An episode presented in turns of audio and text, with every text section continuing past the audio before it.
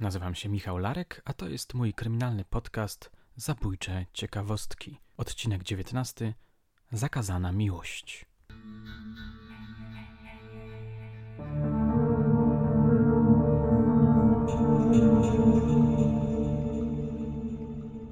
Miał na imię Jaś. Gdy doszło do tragedii, liczył sobie zaledwie 10 lat. Był najstarszym synem państwa Banaji Szerebl. Gdy przeczytałem tę historię w krakowskim dzienniku, poczułem się bardzo dziwnie.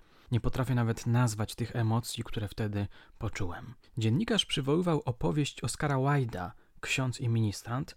Nie znam tego tekstu, może chodziło mu o The Priest and Acolyte, Johna Francisa Blocksama.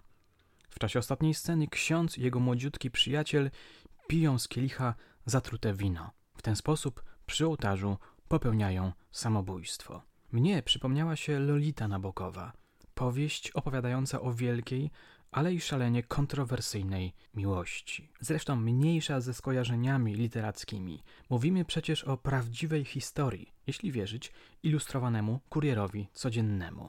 Posłuchajcie. Oto nadszedł dzień tragedii. Jest dziewiętnasty dzień lutego. Minęła dziewiąta rano. Pewien mężczyzna, niezwykle roztrzęsiony, idzie nerwowym krokiem w stronę Hotel Collets. Jest blady, spocony, mamrocze coś pod nosem. Raz po raz zagryza wargi, jakby chciał się powstrzymać od płaczu. Jest na granicy wytrzymałości. Nic dziwnego. Od tygodnia planował samobójstwo. Dzisiaj postanowił to zrobić. Obudził się z uczuciem potwornej pustki. Miał wrażenie, że ktoś albo coś ściska go za gardło. Cały był rozdygotany. Potem poszedł do łazienki. Spojrzawszy w lustro, zobaczył swoją nieogoloną, ponurą twarz. Wiedział, że dzisiaj zastrzeli się. Wszakże jego życie straciło jakikolwiek sens.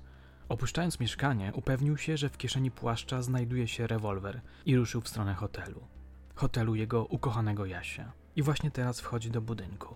Wbiega po schodach, wykrzykuje jego imię. Po chwili Jaś pojawia się na korytarzu. Gdy chłopiec dostrzega go, na jego twarzy pojawia się radość, cały promienieje. Wypowiada głośno jego imię Eugeniusz, po czym biegnie w jego kierunku. Rzuca mu się na szyję. Eugeniuszowi ze wzruszenia kręci się w głowie. Czule całuje Jasia w czoło. Całe jego istnienie mówi mu, żeby na tym poprzestał, na tym geście przyjaźni, że oto ta cudowna chwila zatrzyma się i nigdy nie przeminie. Ale on wie, że to jest kłamstwo, że za chwilę na korytarzu pojawią się rodzice chłopca, dojdzie do karczemnej awantury, potem przyjedzie policja i on na koniec wyląduje w więzieniu. Sięga więc po pistolet, przykłada go nieświadomemu niczego Jasiowi do skroni i strzela. Krew tryska na twarz Eugeniusza, który otwiera szeroko oczy. Jaś upada bezwładnie na podłogę, nawet nie zdążył się zdziwić. Eugeniusz teraz wygląda jak szaleniec. Zaczyna szlochać, jęczeć, łapie się za głowę. Na ustach pojawia się piana. Przyklękuje, mamrocząc: Nie, nie, nie. Na korytarz wybiega matka Jasia. Gdy dostrzega ów przerażający widok, dobywa z siebie zwierzęcy ryk. Wbiega na schody. Eugeniusz odwraca się w jej stronę, przykłada sobie rewolwer do skroni.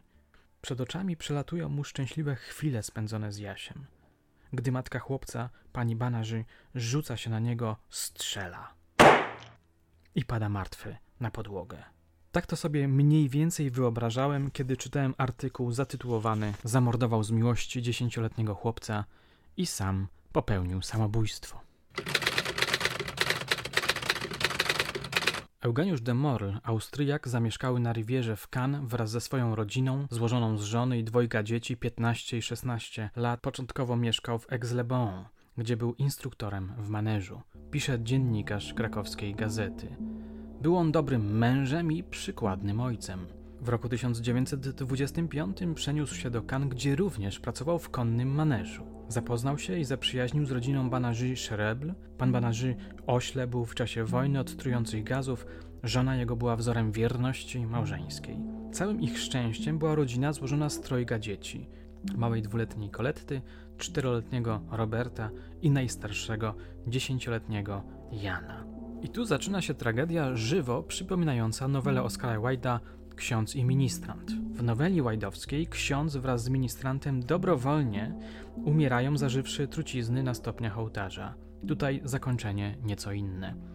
Od chwili, gdy de Morl ujrzał małego Jana, poczuł do niego gwałtowną miłość. Miłość, jakiej nie umiał sobie wytłumaczyć. Chłopiec wzajemnie pokochał 46-letniego mężczyznę, bodajże więcej niż swych rodziców. Każdą wolną chwilę spędzali razem, bądź to na spacerach, wycieczkach, w kinie itd. Tak de Morl zdawało się, iż poza małym chłopcem nic nie widział. Zaczął zaniedbywać się w pracy, chodził zamyślony i przygnębiony. Kiedy czytam te wszystkie sensacyjne artykuły z dwudziestolecia międzywojennego, próbuję sobie wyobrazić ich czytelników i czytelniczki. Jestem ciekawy, kim byli, w jakich okolicznościach je czytali, co wtedy czuli. Wyobrażam sobie na przykład, że ten konkretny artykuł czytano z wypiekami na twarzy. Z jednej strony oburzano się, z drugiej zaś odczuwano z całą pewnością wielką fascynację. Jak to możliwe? Jak on mógł, jak oni mogli? Przecież to potworne. Wśród tego rodzaju komentarzy przechodził pewnie z rąk do rąk coraz bardziej wymięty numer ilustrowanego kuriera codziennego. Być może niektórzy panowie przypominali sobie czytaną w ukryciu nowelę Floksama. Widząc zbyt częste jego wizyty w swoim domu, ślepy pan Banaży zaczął podejrzewać go o miłość do żony i na tej zasadzie energicznie oświadczył mu, iż nie życzy sobie jego wizyt oraz stanowczo zabronił synkowi widywania się z nim. Kontynuuje dziennikarz. Mor błagał panią Banaży, aby pozwoliła mu widywać małego Jasia chociaż godzinę raz na tydzień na przechadzce. Dowodził jej, że nie wyobrażał sobie dotąd, iż w sercu ludzkim może zrodzić się tak silne uczucie. Tłumaczył jej, że prawdopodobnie w życiu poprzednim w jednej z inkarnacji był kimś bliskim dla tego małego chłopca, a drogi życia teraźniejszego znów się zeszły. Prośby, błagania i groźby nic nie pomogły. Chłopcu zabroniono widywać się z Demorlem.